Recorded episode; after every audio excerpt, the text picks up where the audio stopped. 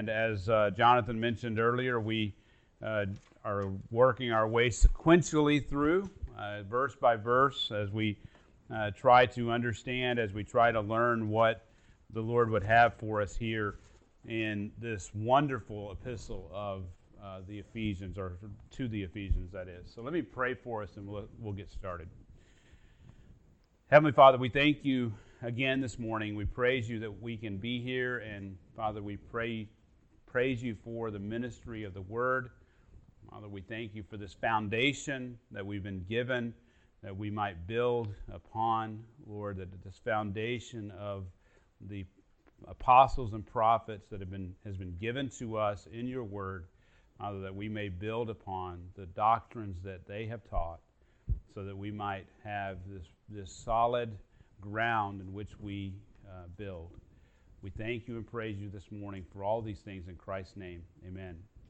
Let me read, let me read the passage to us, uh, starting in verse eleven and reading through twenty-two. I would like to read uh, the entire passage to give us to give us context this morning. The Apostle Paul writes in verse eleven, "Therefore remember that formerly you, the Gentiles in the flesh, who were called uncircumcision by the so-called circumcision, which is performed in the flesh by human hands, remember that you were at that time separate from Christ, excluded from the commonwealth of Israel, and strangers to the covenants of promise, having no hope and without God in the world. But now in Christ Jesus, you who were formerly who formerly were far off, have been brought near by the blood of Christ. For he himself is our peace, and he made who made both groups into one, and broke down the barrier of the dividing wall, by abolishing in his flesh the enmity, which is in the law of, which is the law of commandments contained in the ordinances, so that in the law of com- I'm sorry, so that in himself he might make the two into one man, thus establishing peace, and might reconcile them both in one body to God through the cross, by it having put to death the enmity. And he came and, and preached to you who were far away, and he preached to those who were near. For through him we both have our access in one Spirit to the Father." Now we arrive at our verses for this week. "So then, you are no longer strangers and aliens, but you are fellow citizens with the saints and are of God's household, having been built on the foundation of the apostles and prophets, Christ Jesus himself being the cornerstone, in whom the whole building, being fitted together, is growing into a holy temple in the Lord, in whom you also are being built together into a dwelling of God in the Spirit."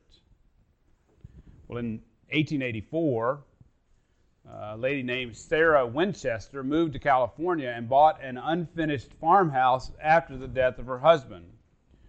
Carpenters were hired, and they worked on the house around the clock until it became a seven-story mansion. This home was no ordinary place of residence. The building was at its height when in nineteen oh six, the earthquake, the famous earthquake of nineteen oh six, hit the home and severely damaged the upper stories.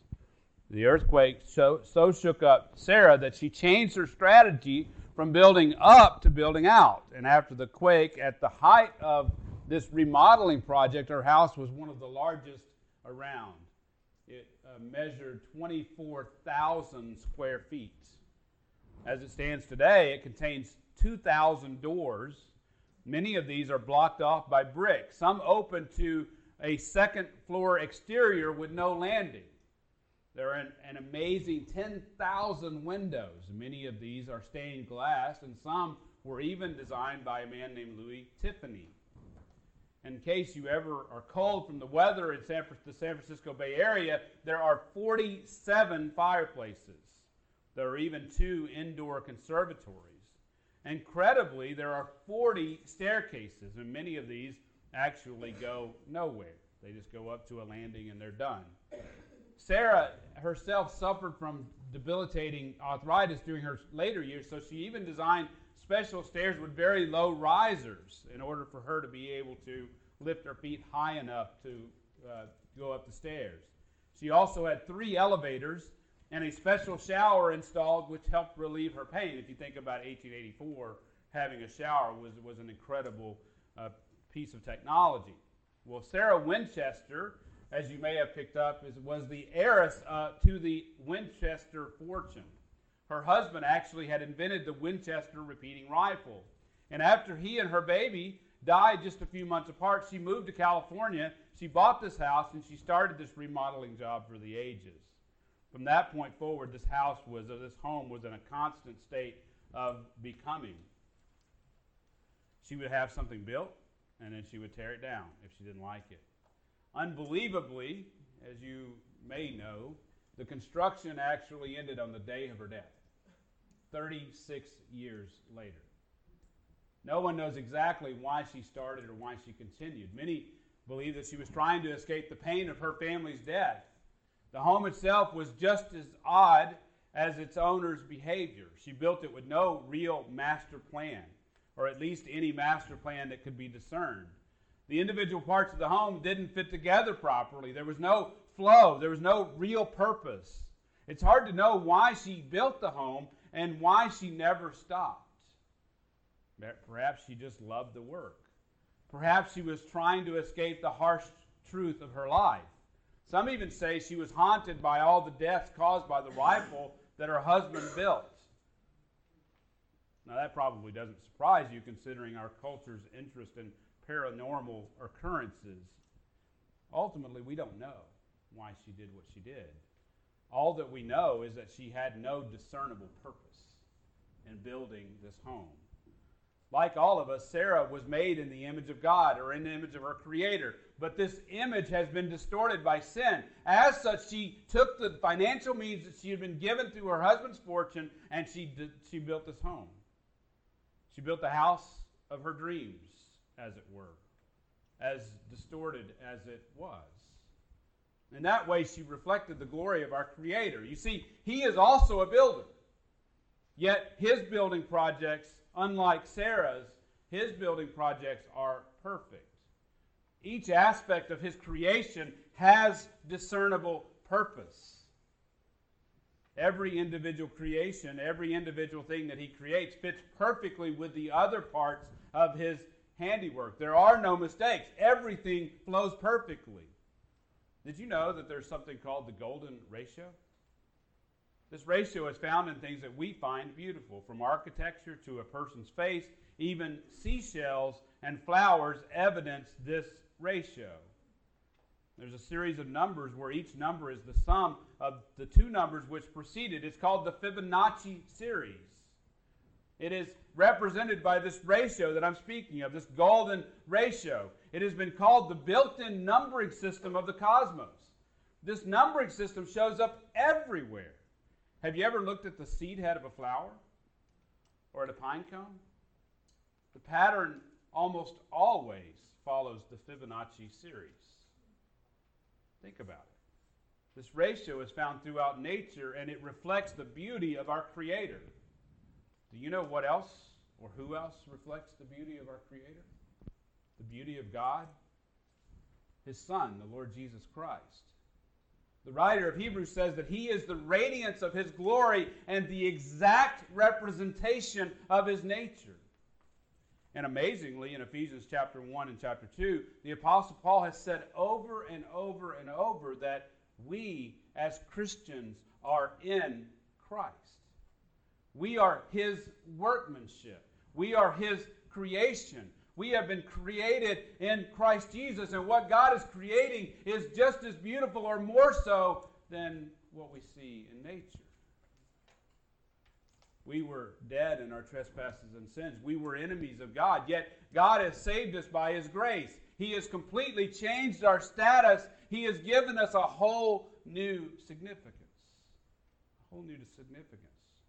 We were at war with God, and now Christ, God Himself, has become our peace.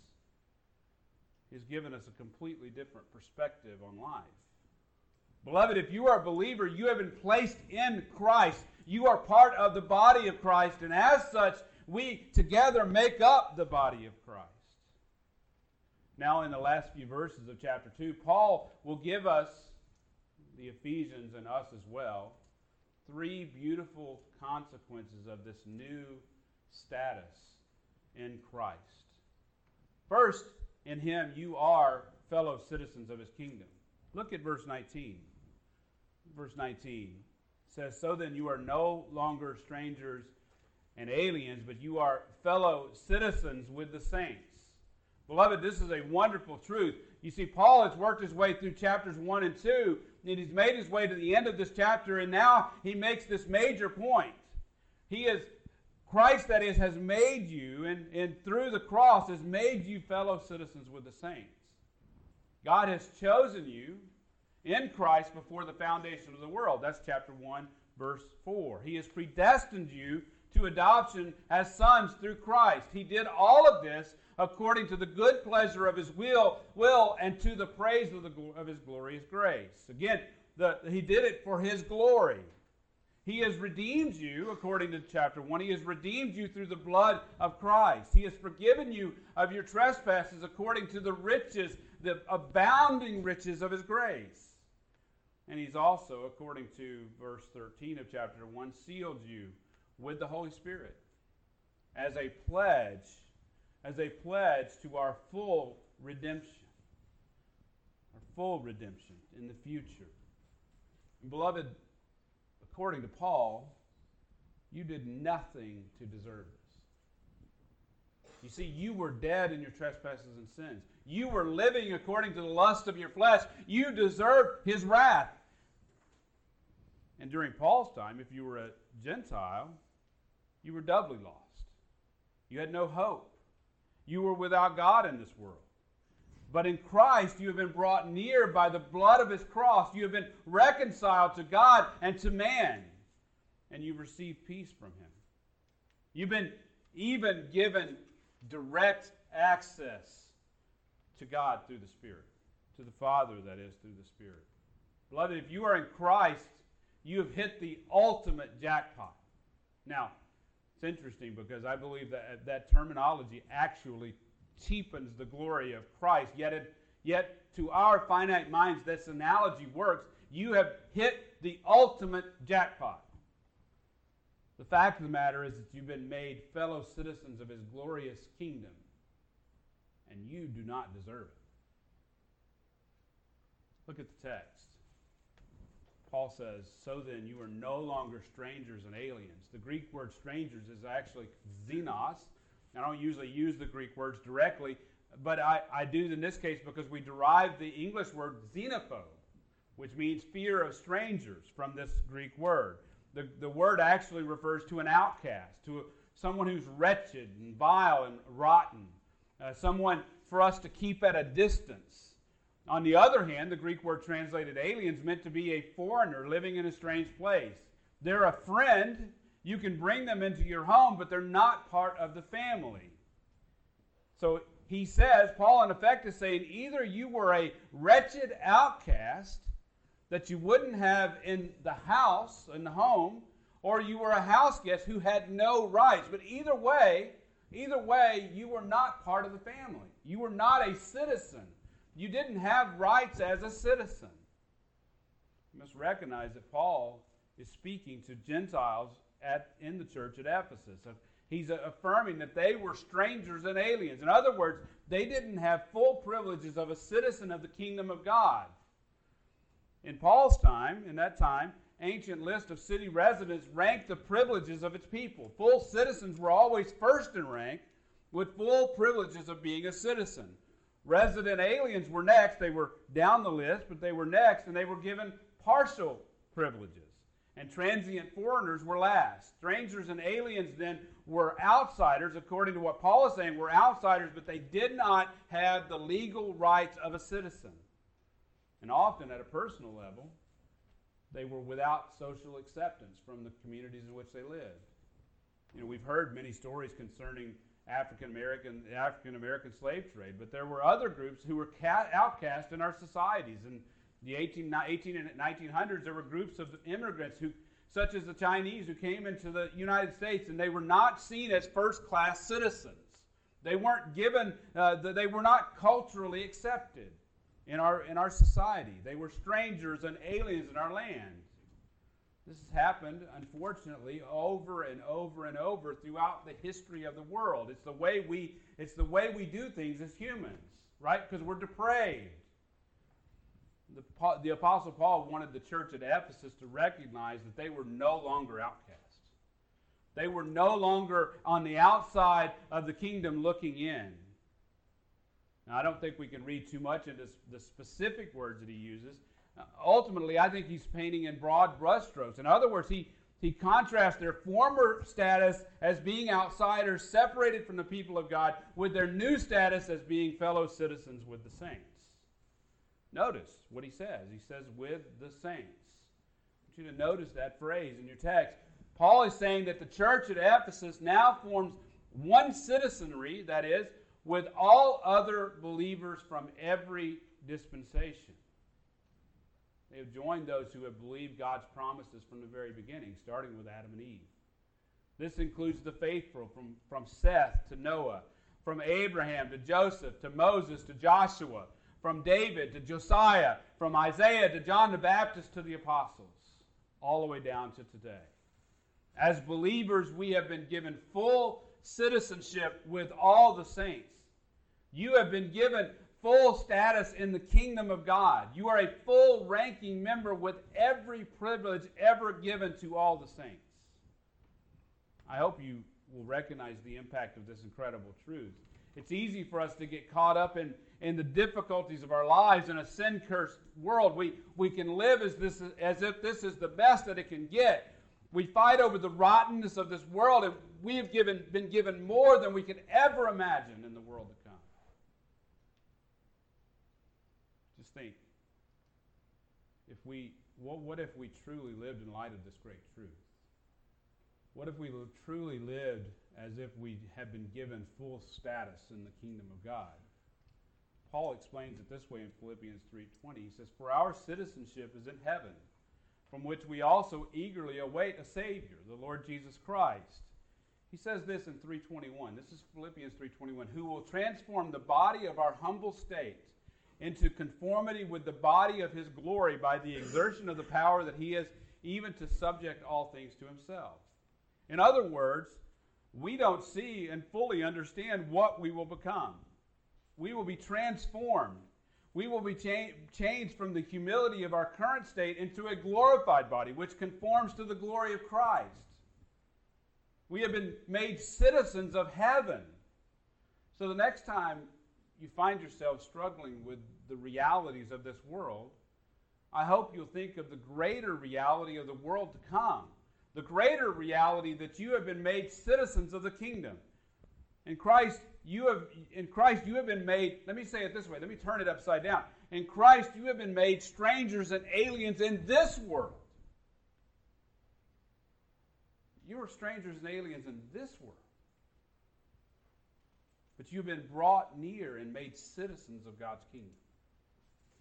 Let's look at the second great reality of your new status in Christ. In him, not only have you been made fellow citizens of his kingdom, but you have been made full members of his family. Notice the next phrase in verse at the end of verse nineteen. You are of God's household. Here Paul becomes even more personal. We have been made part of God's household. Friends, God loves you so much that he wouldn't stand for just having you as a fellow citizen. He makes you part of his family. He made us fellow sons and fellow heirs. Jesus says in Hebrews two eleven, I'm not ashamed to call them brethren. I'm not ashamed to call them brethren. They're, we are joint heirs, sons of the Father. We are family. And Paul, Paul had actually introduced this idea of family in chapter one, verse three. He said, "Blessed be the God and Father of our Lord Jesus Christ, who has blessed us with every spiritual blessing in the heavenly places in Christ." In verse five, that's Ephesians chapter one, verse five, he says this, he pre- predestined us to adoption as sons through Jesus Christ to himself.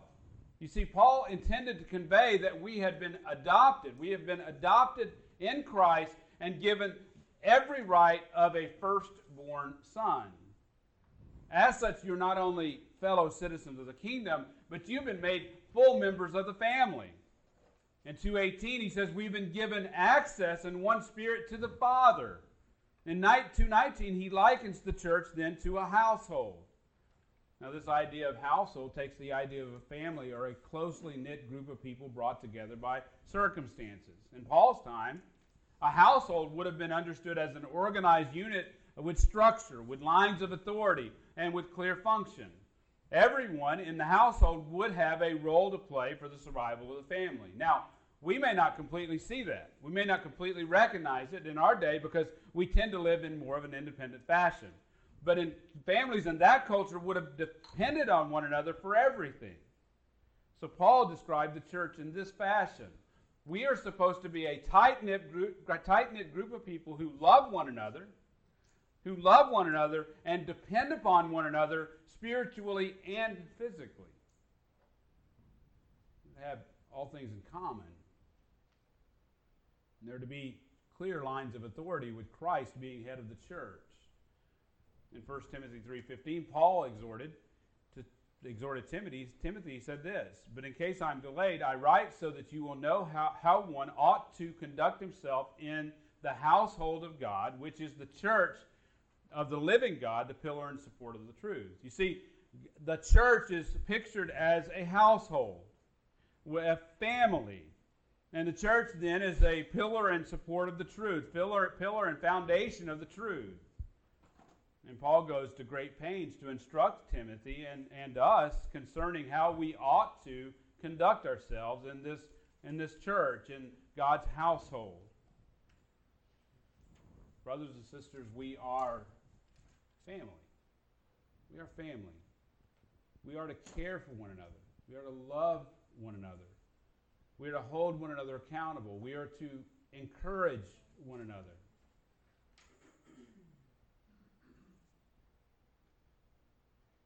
We are to love one another. Brothers and sisters in Christ, thinking how we might hold one another as more important than ourselves. It's tough, right? It's tough. We are sinful. Things get in the way. We forget one another. We, we make ourselves more important. But in reality, that's not how it should be, brethren. We should treat each other as family. We shouldn't forget that Paul was encouraging the church at Ephesus to press forward in ministry. He didn't want them to grow weary and fail. He encouraged them that while they were once strangers and aliens, now they are citizens of God's kingdom and they're part of God's family. They have been adopted as sons, having been made, uh, made family. Now I want to encourage you here today. You see, God has placed you here. If you're part of this church, He's placed you here, and He's made you part of this family. Wherever you might find yourself in God's kingdom, wherever you might find yourself going to church, He has placed you there. And He's made you part of the family. He has adopted you, and, and you have become heirs of God. In Romans eight seventeen, Paul says that we are heirs of God and we are co-heirs with Christ. You see, all the riches of God are ours and will be ours for all of eternity. This truth doesn't alleviate the fact that we suffer in the present, right? Bearing the family likeness of Christ in the present often involves suffering and perhaps even humiliation for the sake of His name. Yet if we suffer, we can be assured that our identification with Christ will cultivate, cult, cultivate, will end up in sharing His glory. Culminate. That's what I'm trying to get out. You see, that's James's point in James chapter one, verses eleven through twelve, which speaks of trials and suffering, which cause us to grow in Christ's likeness. These, these verses end up with this statement in verse twelve. Blessed is a man who perseveres under trial, for once he has been approved, he will receive the crown of life which the Lord has promised to those who love Him. You see, this verse in James one helps us understand what Paul is trying to accomplish in the Ephesian church. Paul had been imprisoned for the preaching of the gospel. You have to understand this was uh, seemingly a very precarious time for the church. You see, Paul was locked up. False teachers, they lurked. The gospel was being challenged. The church looked to be in great peril. Yet here we have Paul encouraging them with this glorious truth of who they are in Christ and that they have access, direct access to the Father and the Spirit. They've been made citizens of, of the kingdom, and they've been placed into the household of God. You see, Paul was calling them to persevere in the knowledge of what Christ had accomplished for them at the cross. You see, despite how it looked, despite the difficulty, all was not lost. Reality seemed very bleak for that for the church at the time, as I'm sure reality can seem to us at times. Yet, all was not lost. The apostles' ministry was closing. You have to understand that. The apostles' ministry was closing at this point, and most of them would be martyred, including Paul. Things looked incredibly bleak, but the foundation for the church had been laid. In Christ, the church had been given a whole new significance, a, a new reality, a new status in Christ.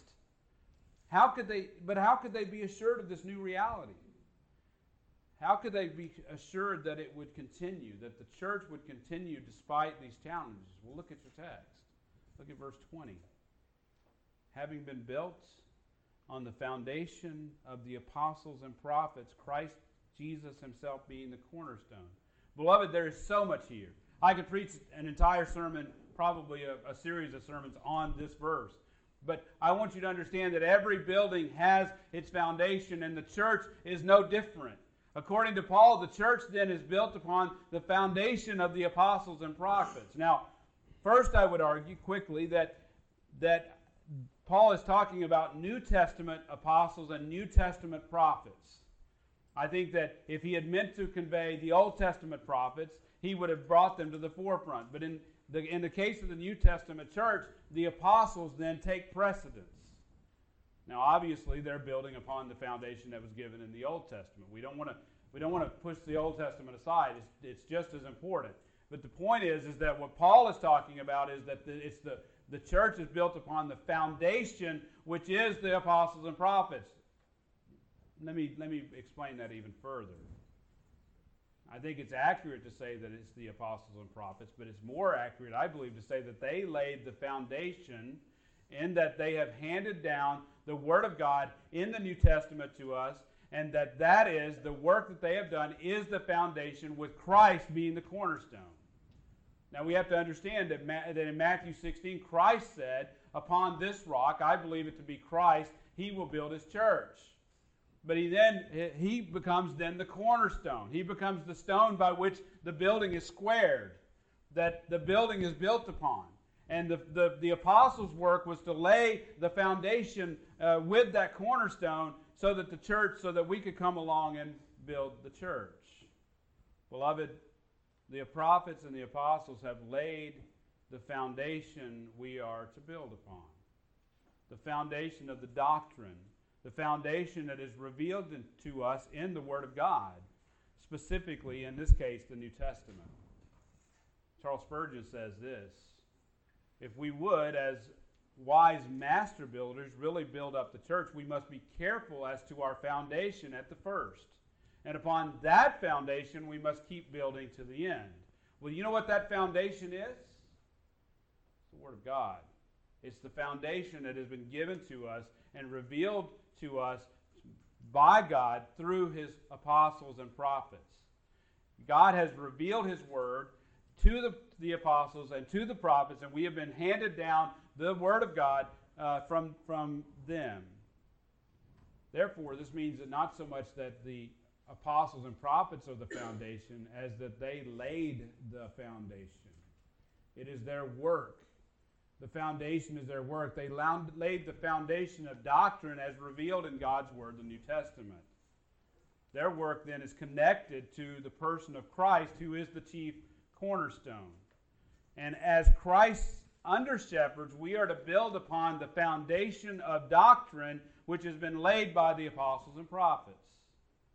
As such, then we can have confidence in our new status as citizens of the kingdom, as members of the family, because of their witness, because of their work, because of the foundation. We can be confident in all that God has done. We are tied directly to them and directly to God by the work that they've done and what they have revealed in the Word of God. We can be, again, confident that we are adopted as firstborn sons, that we've been made heirs of God. And lastly, in the third reality, we can, we can be confident that we are fully part of His holy temple. Look at verse twenty-one. Third, this is our third, third point. Look at verse twenty-one. In whom the whole building being fitted together is growing into a holy temple in the Lord. Now, let's not skip over the first two words of verse twenty-one. Paul says, in whom. This continues the refrain that Paul has carried throughout the first two chapters of this letter. The glorious truth that we are in Christ. We are His body. According to Paul, we're being fitted together. See, he turns from a reference to being citizens uh, to being a family. Now he changes the metaphor again to being a building which is perfectly fitted together. The word he used here denotes that God has made every part of this building to fit together perfectly. As John MacArthur states, he says this, when God builds His church, it fits. Compact, firm, not loose, or and ill-arranged masonry, unstable and ugly, solid, cohesive, snug, firm. Every stone is fitted perfectly into its place without defect. No stone out of place and no stone broken. End quote. Beloved, this has profound implications. This has profound implications to us. You see, God makes no mistakes. He has perfectly fashioned His church. Every part fits together perfectly. Every part flows. You have been placed in the body by the Father. You have been perfectly fitted with other believers. Again, again, God has not mistakenly placed you. No mistake. He is attentive to each individual. He is attentive to the whole. You see, positionally, we are perfect before the Lord. We are fellow citizens of His kingdom. We are full members of His family. Yet you, we have not been haphazardly thrown together like Sarah Winchester's home. You see, the church perfectly flows. We have been perfectly fitted, forming a perfect building which is growing into a holy temple in the Lord. The Apostle Peter says this in First Peter two five. He says, you also, as, as living stones, are being built up as a spiritual house for a holy priesthood to offer up spiritual sacrifices acceptable to God through Jesus Christ. You see, beloved, each of you, each of us, we're in Christ. And we're like living stones. No stone is broken or marred or inadequate. Every stone is perfect and fitted in perfection together by the, the master builder. As such, you are being fitted specifically to fit into His holy temple. This act of honing you, this act of shaping you can be painful, right? But it is good. You see, He whittles us, he, he fits us, He hones us. And He does this until the perfect is, or the whole is perfect, and, and it continues to grow, and it will continue to do so until every stone is accounted for. Every stone. We need to then recognize the, the nature of this temple. You see, we tend to think of the temple as a place of worship to God, and that is very, very true. We go to the temple. The, the, the people went to the temple in order to worship, in order to worship Yahweh. But there's also a horizontal aspect to this temple, right? Remember, we have been reconciled to God vertically, but we've also been reconciled to one another. We have been fitted together with one another. Regardless of your background, regardless of your nationality, whatever your social status, no matter your family name, irrespective of your educational status, whether you're a P H D or a high school dropout. You have been knitted together with fellow citizens, fellow members of the family, fellow Christians. As I said last week, we shouldn't have any part in racism, but I would also say that it shouldn't matter who we are in this world, right? Here in the body of Christ, we are one. We have been fitted together by a, a wise master builder. We've been fitted together and we've been placed here uh, in, by, in wise fashion. He makes no mistakes. Look at verse twenty-two. In whom you also are being built together into a dwelling of God in the Spirit. Notice again, Paul says, in whom? In whom? That is in Christ. In Him you are being built into a, a dwelling of God in the Spirit. You should note that, that God dwelled in the, the tabernacle. He dwelt among His people. Now He dwells in His people. This reminds me of Isaiah sixty-six, one and two. Listen to this. Isaiah sixty-six, one says this, "Thus says Yahweh, Heaven is my throne, and the earth is my footstool. Where then is a house you could build for me? And where is a place that I may rest? For my hand made all these things. Thus all these things came into being, declares Yahweh." And he says this. says this, and it's very incredibly profound. "But to this one I will look, to him who is humble and contrite of spirit, and who trembles at my word." You see, God doesn't dwell in a temple made with hands, but He dwells with those who are humble and contrite of spirit. He dwells in us. He lives within those people who tremble at His word. He chooses to dwell within His people. Considering this, listen to Jesus, what Jesus told the woman at the well in John four. He says this in four twenty-one. Jesus said to her, "Woman, believe me, an hour is coming when neither in this mountain nor in Jerusalem will you worship the Father." In verse twenty-three, he says this, "But an hour is coming, and now is, when true worshipers will worship the Father in spirit and truth. For such people, the Father seeks to be His worshipers." You see the connection? That He dwells in those who are humble and contrite in spirit. And it's those people that the Father seeks to be His worshipers. Beloved, we are in the hour that Jesus spoke of, right? In that hour where we, where we worship Him in spirit and truth. God is still seeking worshipers. The time may be short. The question is, have you turned to Him? Have you turned to Him? Are you a worshiper of the one true God? Have you been made a citizen of God's kingdom? Have you been made a member of His family? Is He your Father? Are we your brothers and sisters? Are you part of His holy temple?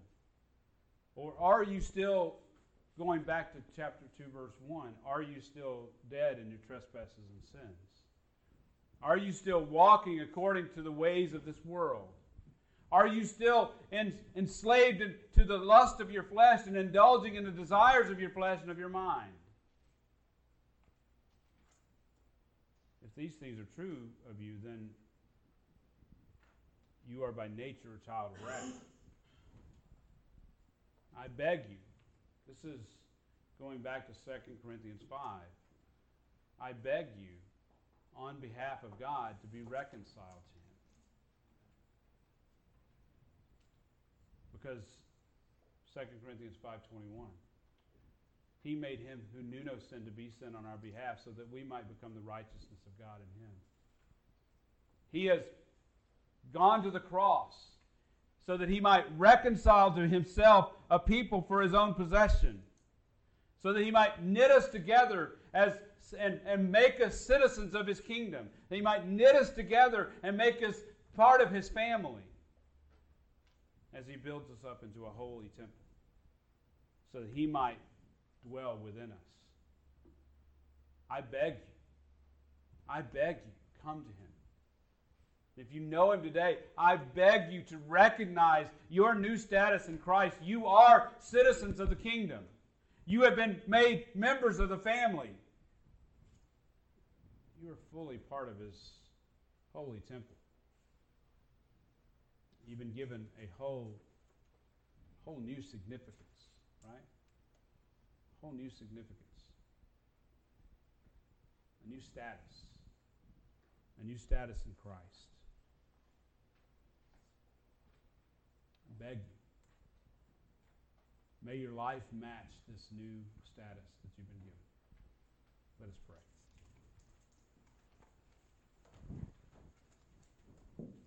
Heavenly Father, we thank you this morning. We praise you that you have given us